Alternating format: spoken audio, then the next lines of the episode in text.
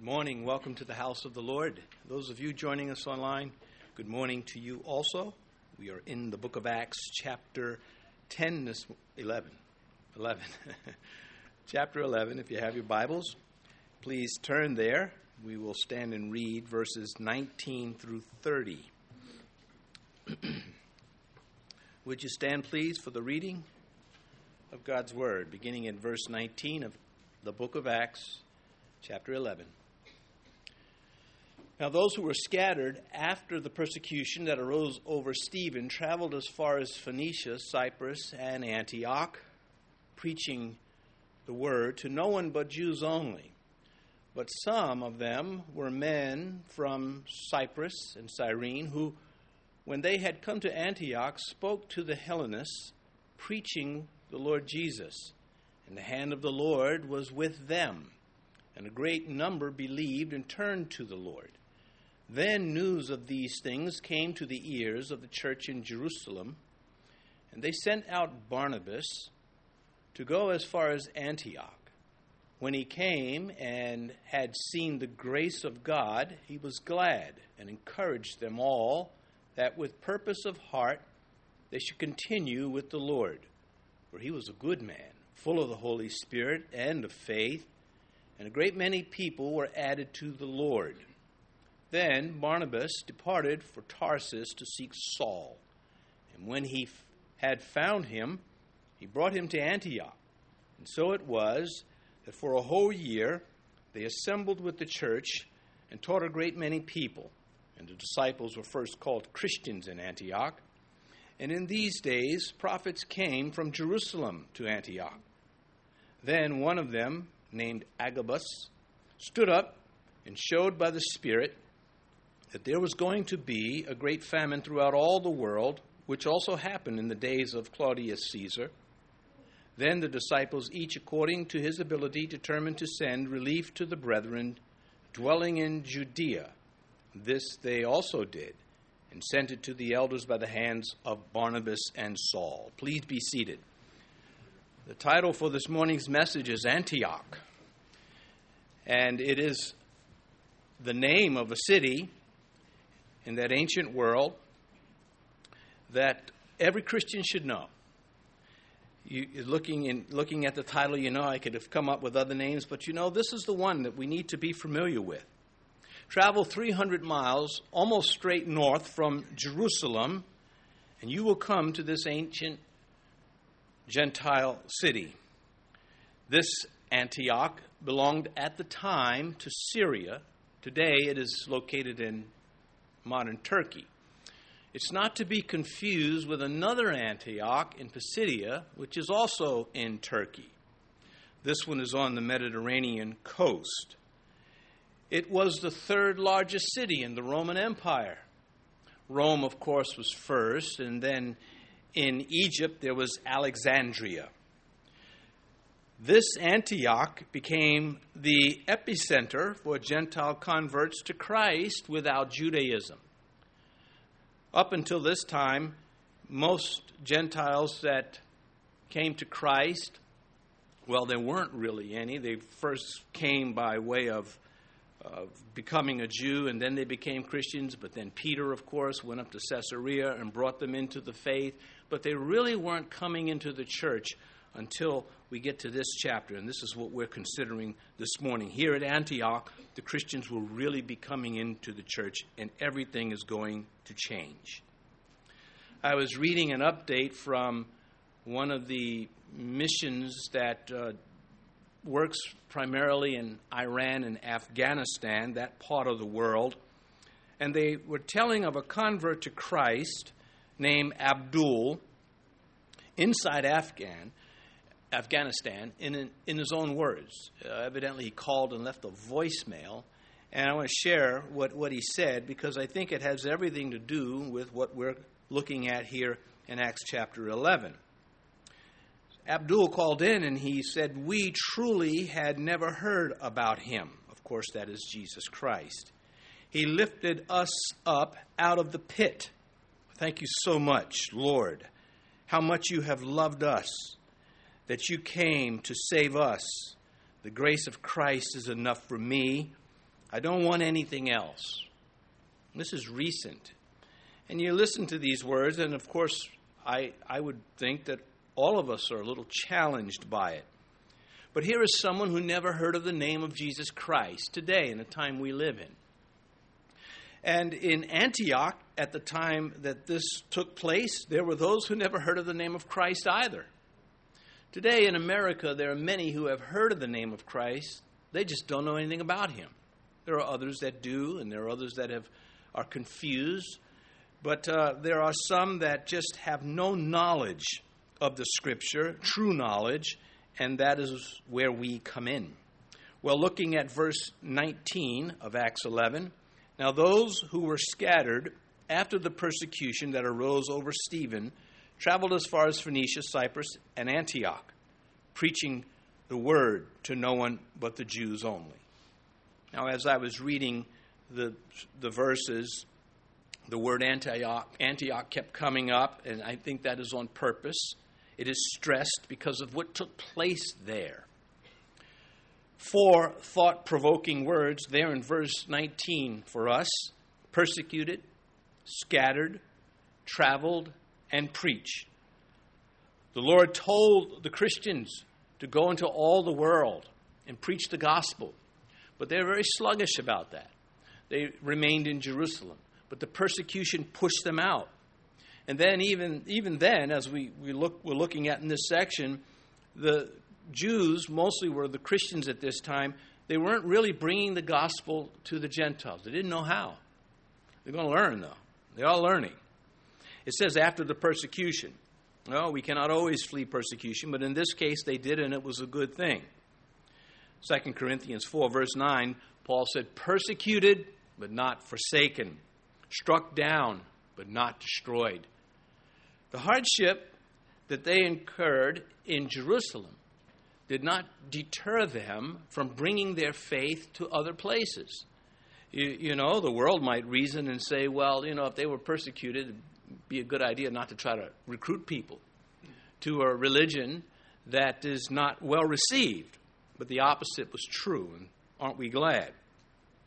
This signals to us that the Word of God is primary and joy in this life is secondary.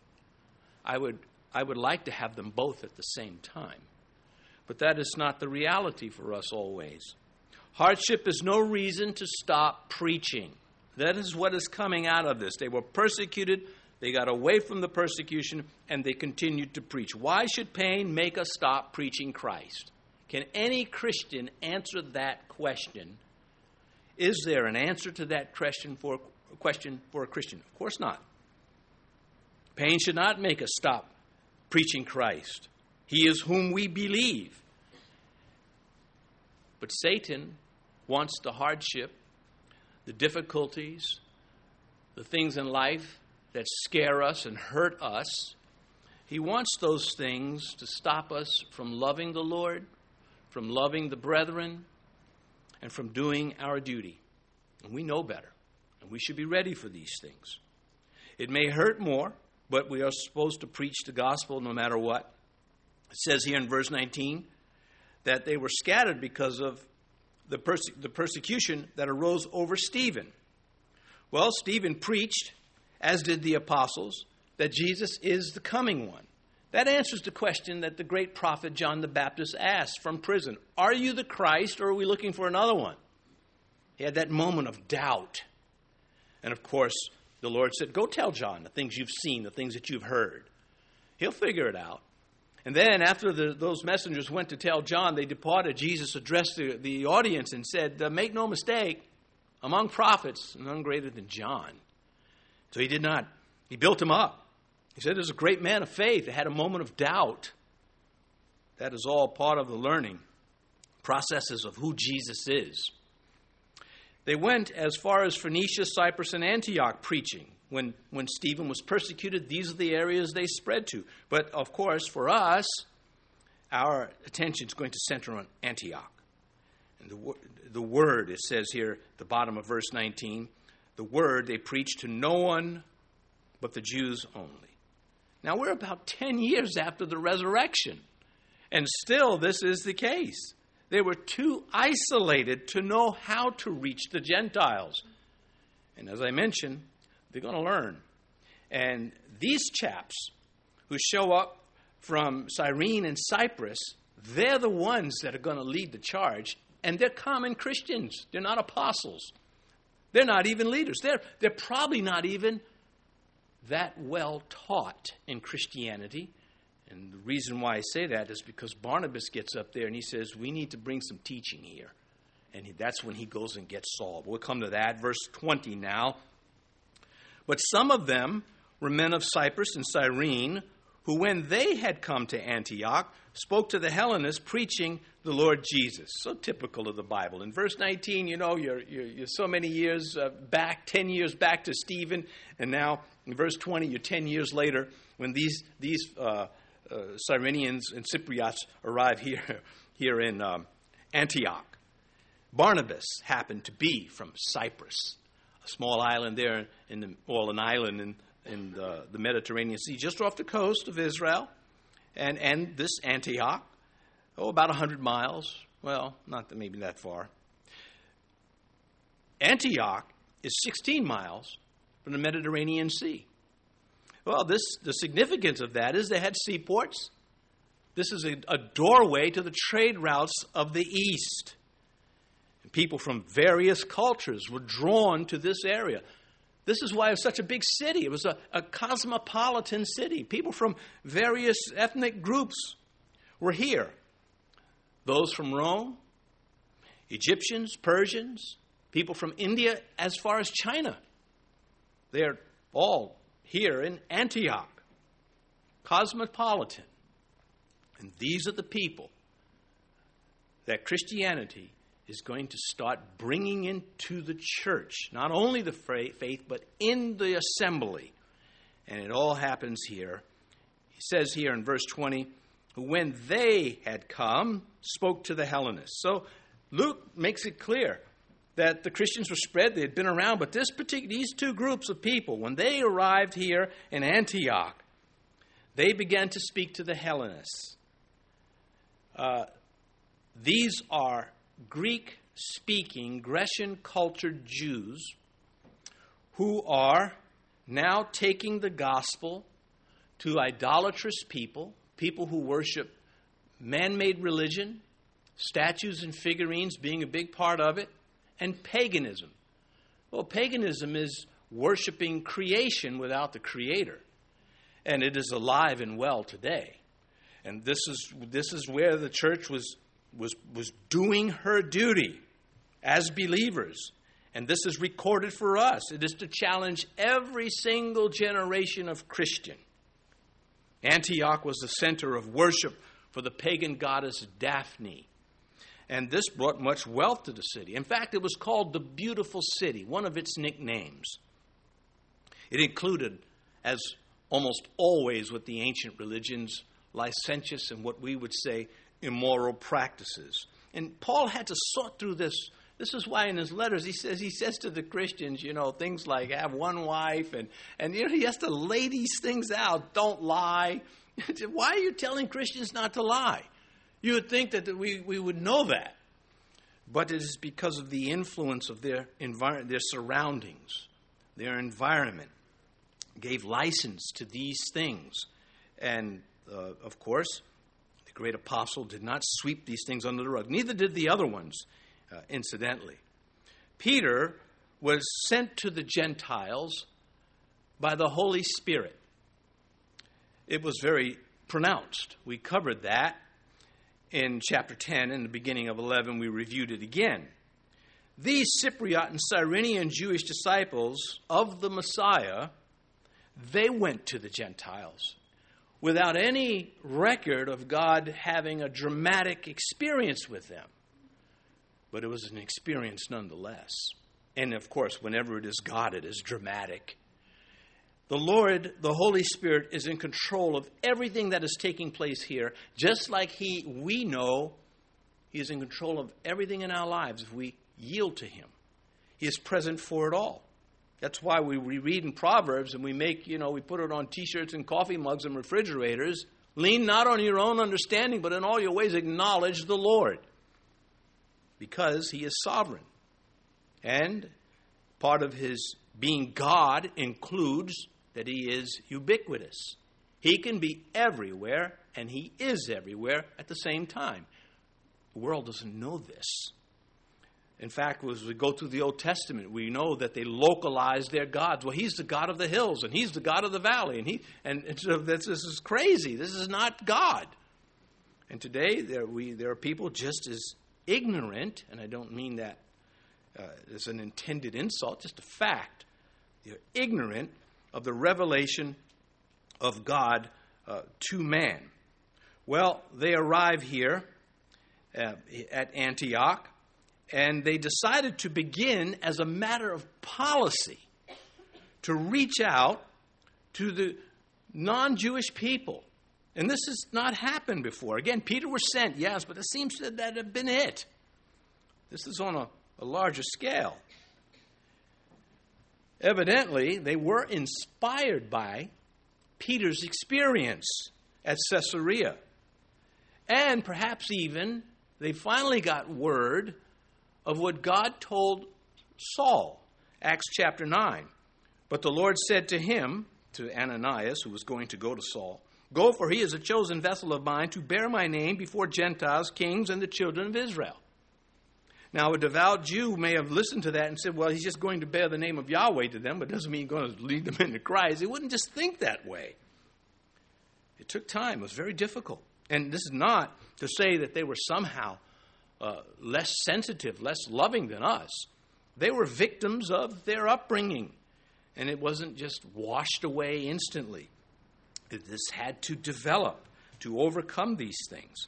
And that's why we give you, I give you timestamps, saying to you, for example, this is now about 10 years after the resurrection. And Christianity really has not moved, as Jesus said, go into all the world and preach the gospel to every living creature. Well, Christianity here in Antioch will be set apart from everything else. It will be set apart from Judaism and from paganism when, they, when the worldlings say, You're Christians. God didn't give that through the believers, it came from the unbelievers. You're Christians. And it's stuck. It's suitable. It's right. And in that sense, it does come from God. We'll open that up when we get to verse 26. Here, they are preaching the Lord Jesus, these Cypriots and Cyrenians. Our primary purpose is to spread the word of God. Why are you here on earth? Well, of course, you've got to make a living, have to raise children, you've got to do various things. But the main reason why you are left here in this life is to preach Jesus Christ in some way, in some form, through your testimony, through speech, uh, the combination of these things, throwing at it everything we've got to prepare ourselves to be useful to God. Now, there may be times when you just don't feel it, it's not happening. Well, that's going to be the case with Saul the Apostles while, while he's in Tarsus and Cilicia. But while he's there, he's preaching, he is working. There is much evidence in history that there were Christians in this area, and during the time of Saul, uh, who became Paul. But he's going to be used on a grander scale in a little while, faithful with the little things. It can take a long time and a lot of pain. It's a lot of pain to be used by God. This uh, preaching of the Lord, it was to bring what God says to man to man. God has already revealed it in His Word. He has said it to mankind. But how does it get to them? As I read about that convert in Afghanistan, Abdul, he never heard of Jesus Christ. Somebody got there. We look at uh, some maybe uh, uh, participant in a pagan religion and we sneer at them. Oh man, they're here. And our heart should be, Lord, help me to reach them. You love them too and to remember that. If you listen too much to the news, you might you you your your that part of your heart that would reach out to the unbeliever may start to become a little foggy because you're just so bombarded by what Satan is doing. You're losing sight of what God wants to do. and that is to bring his son to man. And he uses us to do it. They're preaching the Lord Jesus to these uh, Gentiles, overcoming opposition. Now, some feel that these were not Gentiles, that they were speaking, these were Jews under the Grecian culture speaking to other Jews in the Grecian culture. But that would be a redundancy. Ten years into this, we've already passed the experiences of Acts chapter 6. The, the Greek speaking Jews, cultured Jews, they were, they were already accepted. That is not how uh, this section reads at all. There would be nothing remarkable about preaching to fellow Jews because, uh, in this context, because Luke is making it remarkable. Of course, it's remarkable to speak to anybody about Christ, but that's not where he's going here. Uh, they, this is a fantastic experience. These are far sighted believers, likely men and women, doing their part. The, the Cyprians and the Cyrenians, the Jewish Christians, taking the first major step into the Gentile world. Not to take away from Peter what Peter did. It wouldn't happen without what Peter did in Caesarea, but it's happening. And it's happening finally.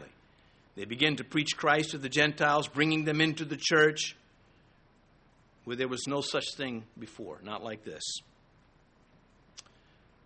It was then, as it is now, all about who God is, who truly is God. Is he who man says that he is, or is he who God says that he is? And what evidences do you have? And what is, what is one to do with their life after they discover who God is? These are the pressing questions for them in Antioch and for us to this very day. Who is God? What are we to do with that? What did, what did Saul the apostle say when the Lord met him on the road to Damascus? Who are you, Lord? What do you want me to do for you? That simplifies it. Verse 21 and the hand of the Lord was with them, and a great multitude believed and turned to the Lord. The hand of the Lord is the hand of Jesus Christ. And He uses our hands to pull it off, to, to make this happen. In Mark's gospel, we read, And they went out and preached everywhere, the Lord working with them and confirming the word through the accompanying signs. Amen. Well, again, at that point, they were just going out to the Gentiles, but they were doing it nonetheless, um, to the Jews, pardon me. And a Jewish soul is just as important as a Gentile soul, and vice versa. Now we're seeing it spread, and a great number believed and turned to the Lord. The Gentiles were hungry for the truth. Many of them were sick of the made up gods, the, the things that Zeus fighting against this one, arguing with that one, and, and Mercury, and all this nonsense the spread of Christianity. Excuse me. Just pause for a minute. That'll help when they make the radio, message radio. When they help the message going, okay, forget it. Good night. Can I have an interpreter? Somebody, anybody here speak American? All right, back to this. The spread of Christianity in Acts is pronounced and it is deliberate. Luke is the whole purpose is documenting this. Oh, Theophilus, of all that Jesus began both to do and to teach, well, here it is. This is how it happened. And Theophilus, if it is a single person, which I believe it is, he's reading this stuff and he's devouring it. Evidently, a person of means. And Theophilus gets this, and more than likely, Luke probably has an original copy or two. I, you know, you would, you would think Somebody said, This is so good, we've got to publish this. We have it preserved for us. That the majority text of manuscripts that we have are called the majority text because there's so many of them. And there's so many of them because they were that good. They were that important. So they kept copying, uh, keeping them in circulation. Some would fade, you know, get lost. They would just keep producing them. Whereas there are other manuscripts where there are not that many. They they evidently not as good. I believe that. That is um, my understanding. Coming back to verse 21, and a great number believed and turned to the Lord. Verse 22. Then news of these things came to the ears of the church in Jerusalem, and they sent out Barnabas to go as far as Antioch.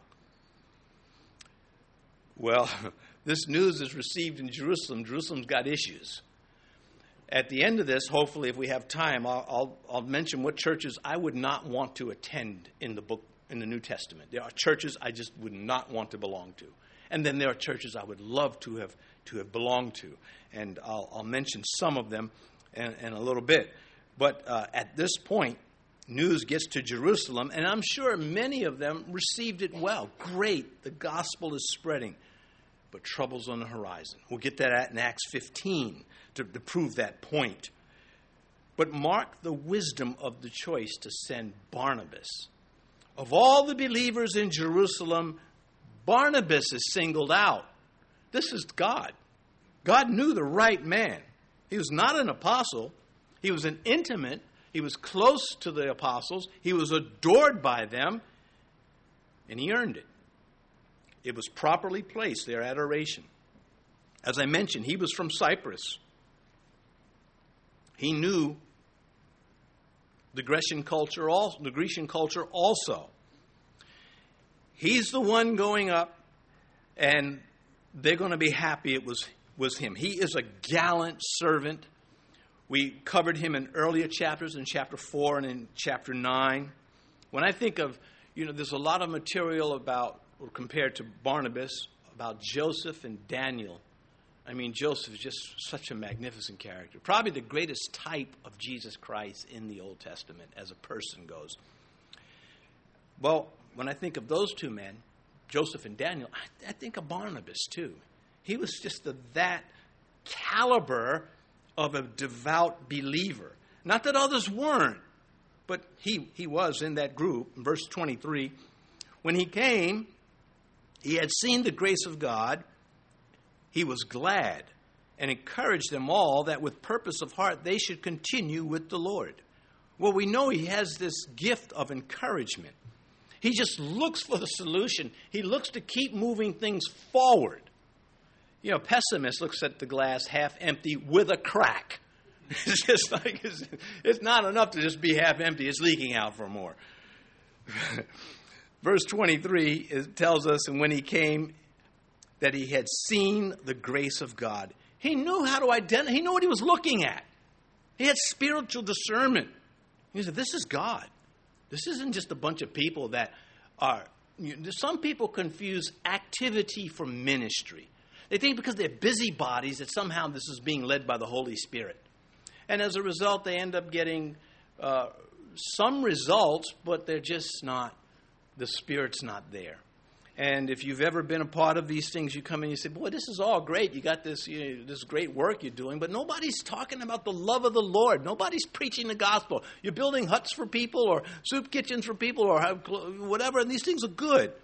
But where's the love of Jesus Christ? It's so busy that they've lost sight of that sometimes. I'm not saying in every case, but in, in many cases, there are those that confuse activity for ministry in Jesus' name. We got to all watch out for that. Well, coming back to verse 23, had they sent up a legalist to Antioch, a legalistic Jewish believer, things would have turned ugly. But God was in control of all of this, from sending the non apostles up to start reaching the people, to have Barnabas come up, and as he should have, to confirm their work. Legalism makes us critical of others, and at its source is one is self-impressed with their faith. We covered this Wednesday of uh, Jehu, who was uh, impressed with his devotion, his own devotion to God. He so, come and see my zeal for the Lord. And really, there was no zeal for the Lord, it was a zeal for himself. But grace, on the other hand, makes us constructive towards others while hating sin nonetheless. Don't, don't, grace is never a pass on sin. It is just the gratitude that my sin is dealt with and I'm not cast out from Christ. Where sin abounded, grace did much more. It's God saying to Satan, in your face, not us, but God. Spurgeon Charles Spurgeon said, Grace which does not make us hate sin is false grace. Spurgeon just had this way about him that he could so, so uh, in, with, with concise speech, just make these profound points. Barnabas tells them that they should continue with purpose of heart, resolve. Resolve is to set the will over the, the brains and the feelings. Not to get rid of the brains and the feelings, just to keep them in their proper place. Resolve is no, I'm going to do this. Not stubbornness is the other way. Stubbornness pushes away brains and the will of God, and it's just the flesh. But resolve is, has figured it out, has made its calculations. Ruth did this. When, when, when Naomi said, Depart from me, she said, I ain't going anywhere. Your people, my people, your God, my God. See, that was resolve. It's critical to usefulness. You want to be useful to God? Have this resolve. Philippians 3 Brethren, I do not count myself to have apprehended. This is a great apostle Paul in jail for Christ, a prisoner of Jesus Christ, not, not Caesar's prisoner. He was never Caesar's prisoner. He was a prisoner of Christ. And he says, But one thing I do, forgetting those things which are behind and reaching forward to those things which are ahead, I press towards the mark for the prize, for the high calling in Christ Jesus. That is resolve. I want, I don't want some of that. I want all of that. Daniel said, said of Daniel, Daniel purposed in his heart that he would not defile himself with the portion of the king's delicacies nor with wine which, which he drank. And so there we see uh, resolve, and Daniel purposed in his heart not to give in. Everybody else was drinking these things, everyone else was eating these things. Daniel said, We're not going to just give in to this. That they should continue with the Lord. Well, what do we have here? God forces no one to love him. I don't care how many degrees a person has, how much they've studied, how zealous they are. When they tell me that God forces people to be saved, I depart from that. I don't agree with them. I vehemently disagree with that. Because then you have a hostage situation. You're going to get loved, kid, whether you like it or not. I mean, that's not God. It's not the New Testament, and not even the Old Testament. And this goes against a lot of people. Well, once saved, always saved. And they think that you're just repeating something they read instead of what the Scripture is saying. Romans 11 22. If you continue in his goodness, otherwise you also will be cast out. What part of that is confusing? Well, you have to bring somebody in that has to give you a human doctrine, and then it gets very confusing. I'm not intimidated by this. I love it. I love that God treats me. He says, Listen, you will be with me in heaven if that's what you want. Well, yeah, I want it. But Lord, what if I mess it up? Where sin abounded, grace did much more.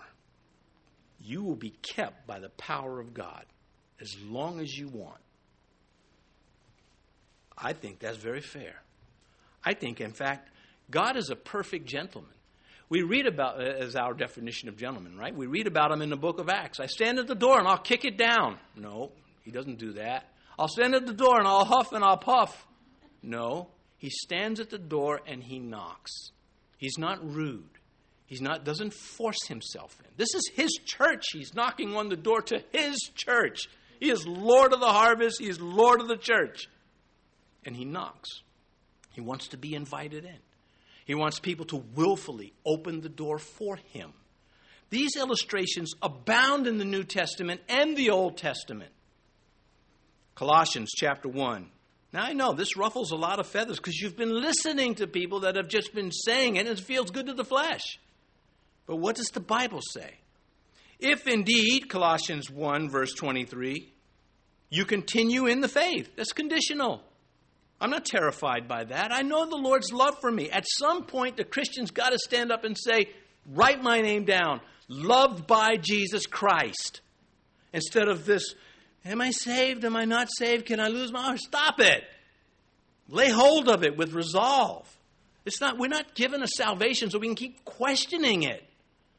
We're given salvation because of what Jesus has done for us, based on his love for us and his desire to use us. And if we do not make ourselves useful, he loves us nonetheless. We have a robust God. And he is not impressed by you know people being intellectual. He's impressed with people who are Christ-like if indeed you continue in the faith, grounded and steadfast, and are not moved away from the hope of the gospel which you heard. Now, I'm not going to take 20 minutes to try to tell you that doesn't mean what it, what it says. I'll leave that to those who write many books on that one topic. Anyhow, coming back to this, verse 24 For he was a good man, full of the Holy Spirit and of faith and a great many people were added to the Lord. A good man of God is a useful man to God. Who would disagree with that? Well, Satan, of course. You know, Satan tried to mess with me on my way up here, like two, like 30 seconds before it was time to, to come up. It's like, this isn't you. Shut up. That was my, and come out and preach to God's word. You don't have to hear that from him. You find Satan messing with your head, you can let him mess with it if you'd like, or you stand up to him. And sometimes he doesn't stop just at the command, stop it. Just keep saying it, keep resisting him.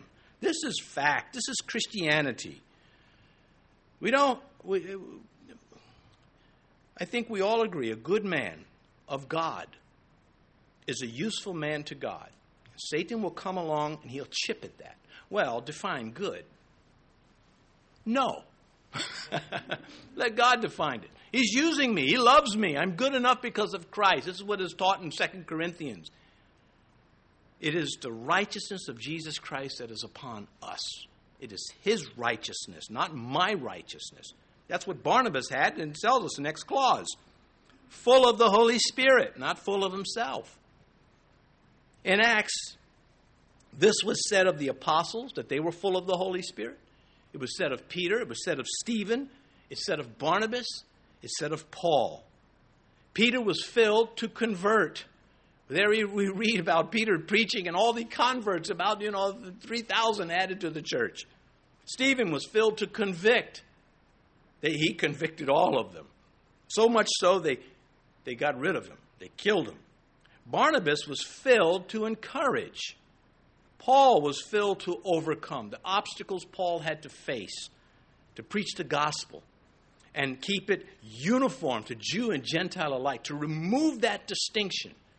So I look at this of Peter converting, Stephen convicting, Barnabas encouraging, Paul overcoming. What about me? If I'm filled with the Spirit, what am I doing? Well, it's not meant to make you feel small. Like, what are you doing? You're not, you're useless. Nothing like that. It's just a good question.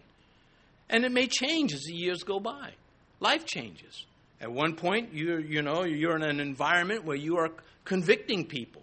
Maybe you're in the workplace and everybody's, you know, doing all the wrong things and you're just, I'm not having any part of that. That is convicting them.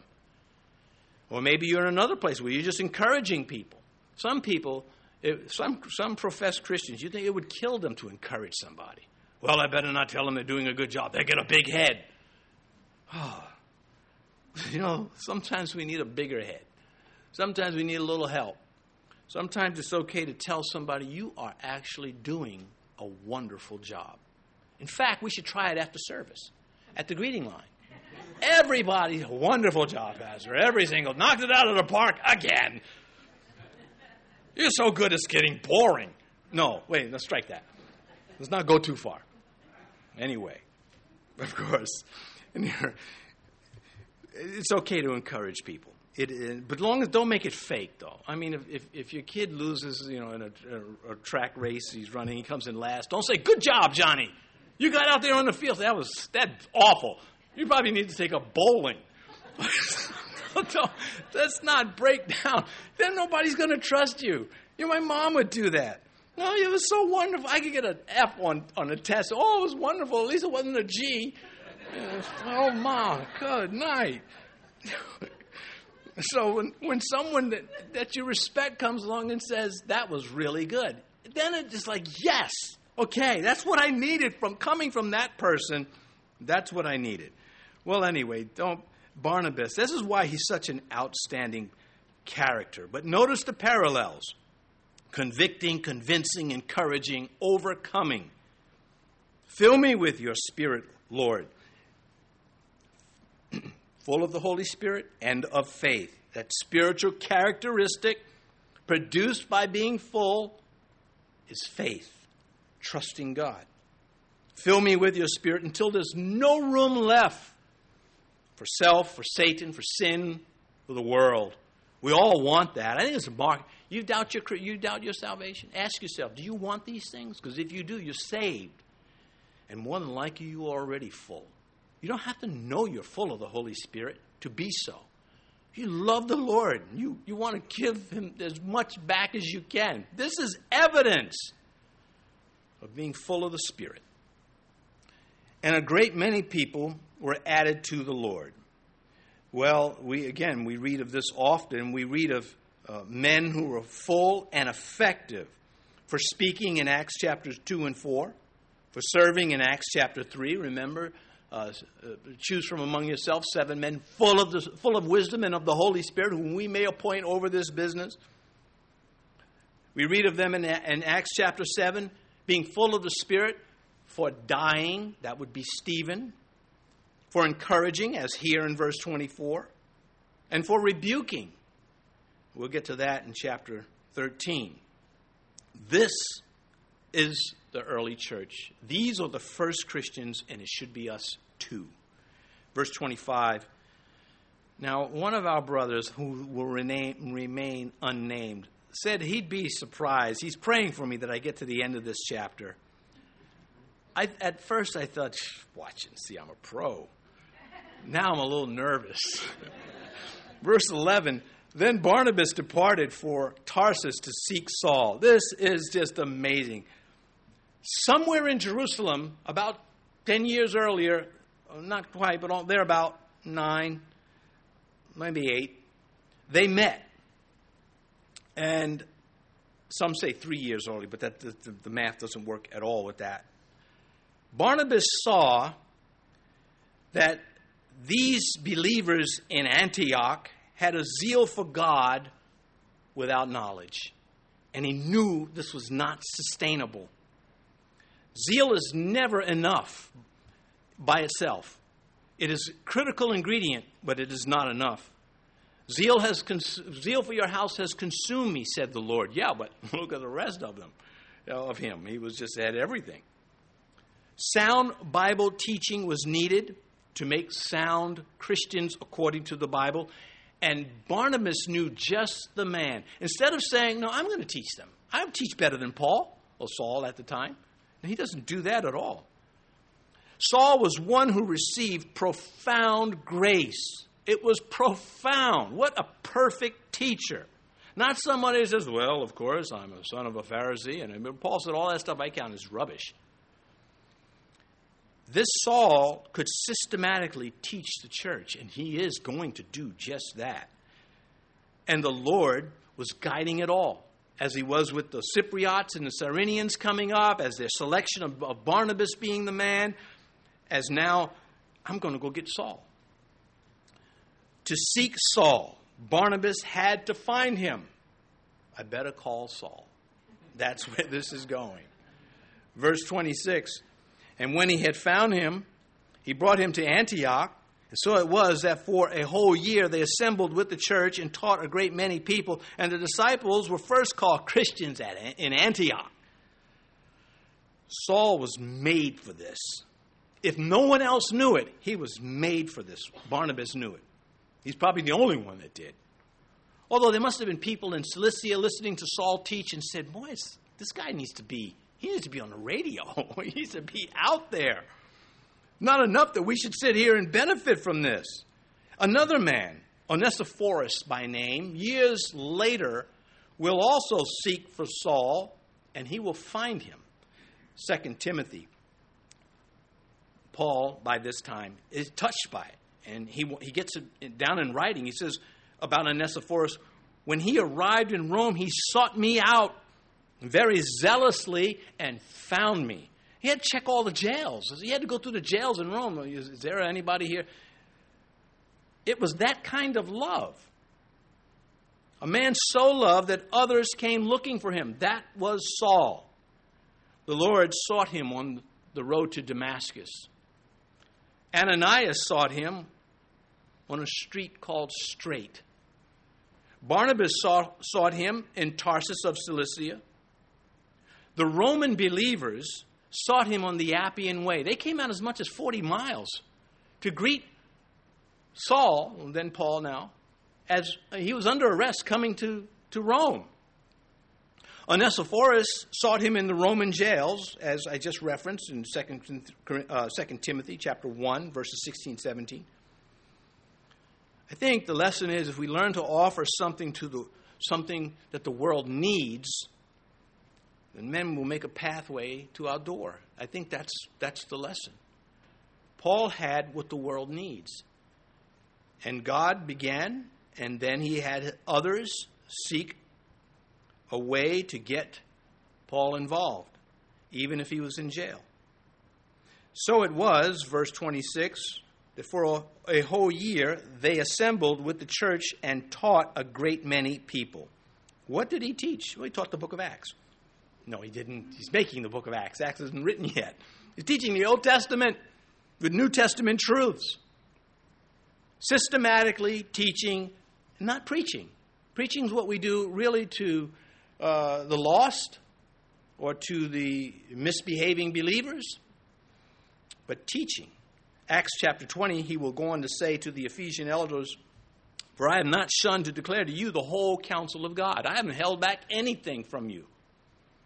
In Hebrews, he writes, and I believe it was him, Therefore, leaving the discussion of elementary principles of Christ, let us go on to perfection, not laying again the foundation of repentance from dead works and faith towards God. There he is, the teacher. All teachers, at some point, every single teacher, at some point, meets with resistance by those whom they're teaching. I don't think there's an exception. If you are a parent, if you are a professional teacher, if you are a pastor, if no matter where you are. If you are teaching someone, after a while, they're going to push back.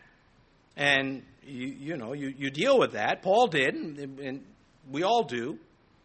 I know sometimes when someone disagrees with me, my first inclination is to faint. so I don't believe it.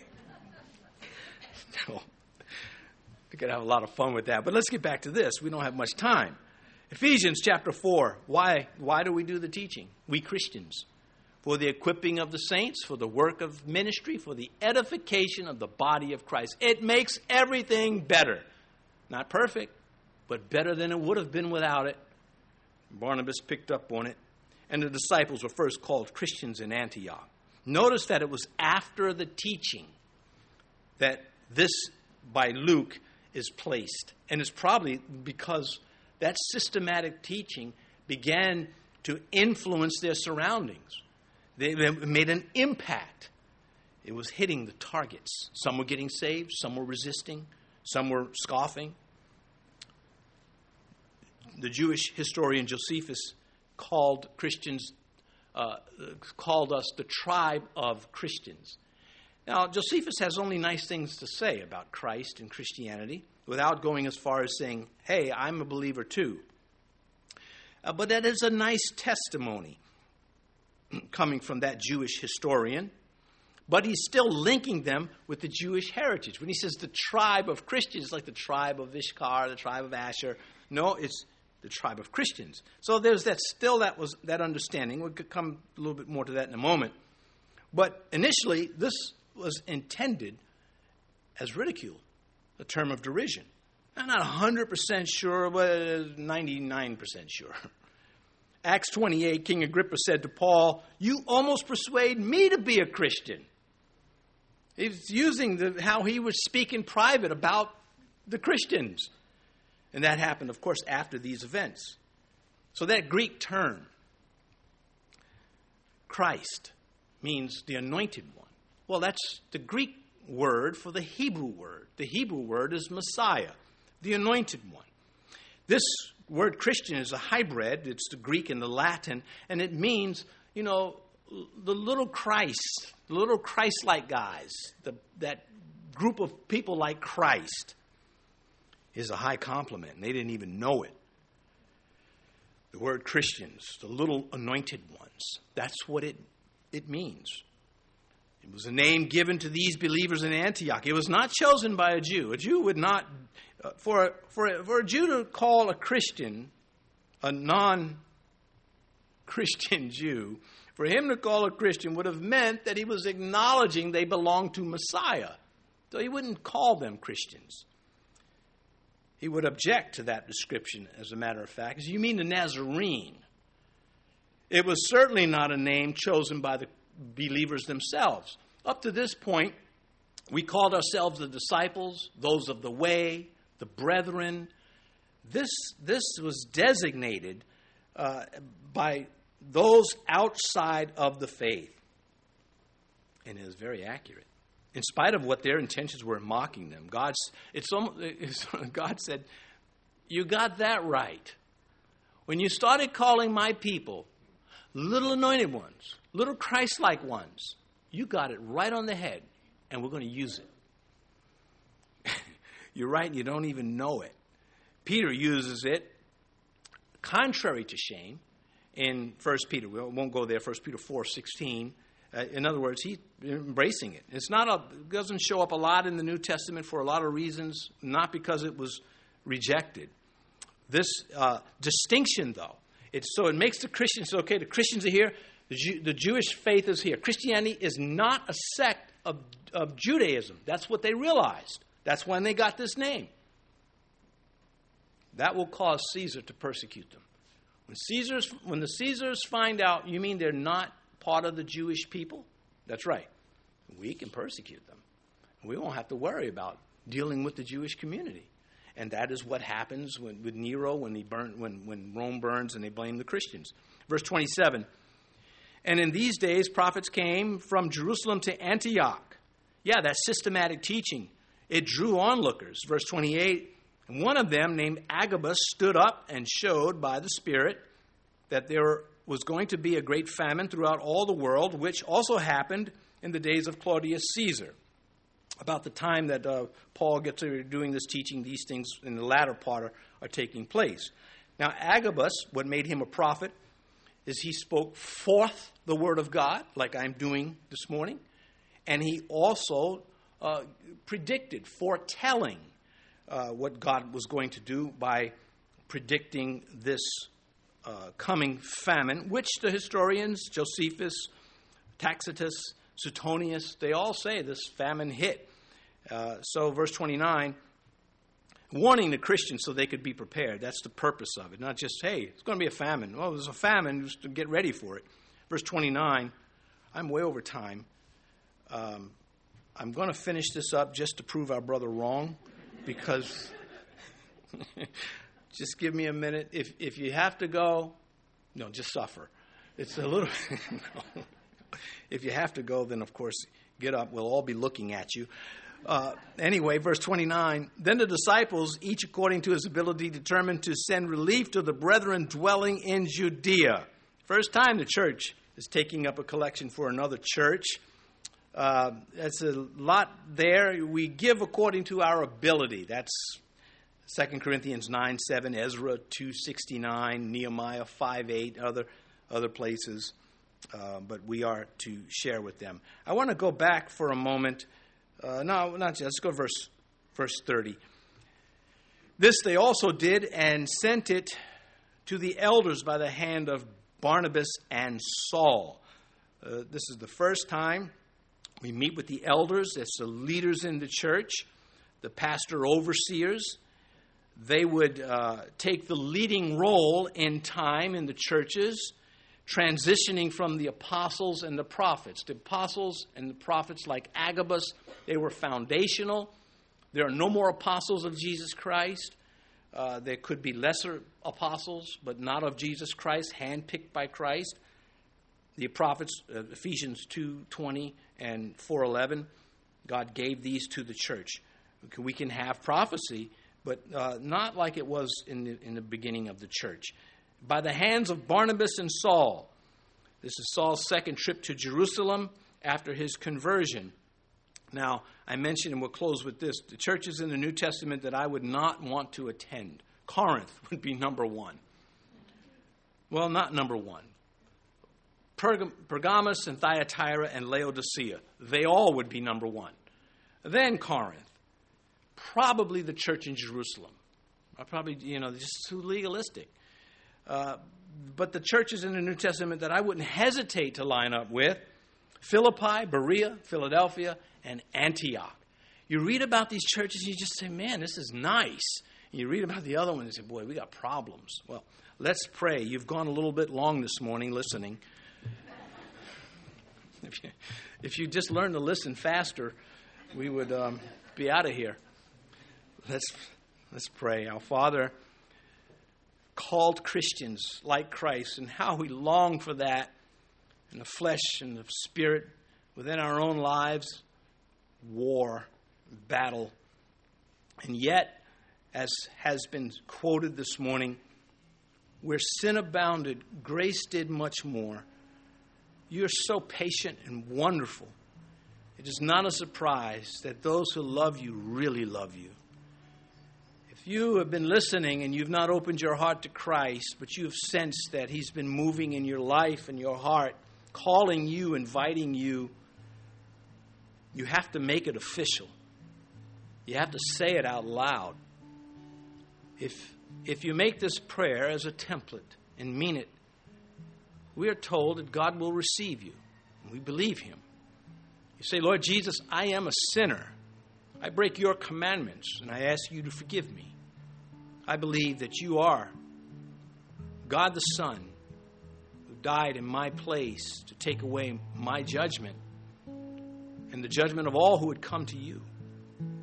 I ask you to forgive me because there is no one else who died for me. There is no one else good enough to die for me and take my sin away. And I ask that from this day forward, you would be not only the one who saves my soul from judgment, but the one who lords over my life forever. And now, Father, if anyone has made this prayer this morning, May they not shy away from it. We pray these things in Jesus' name. Amen.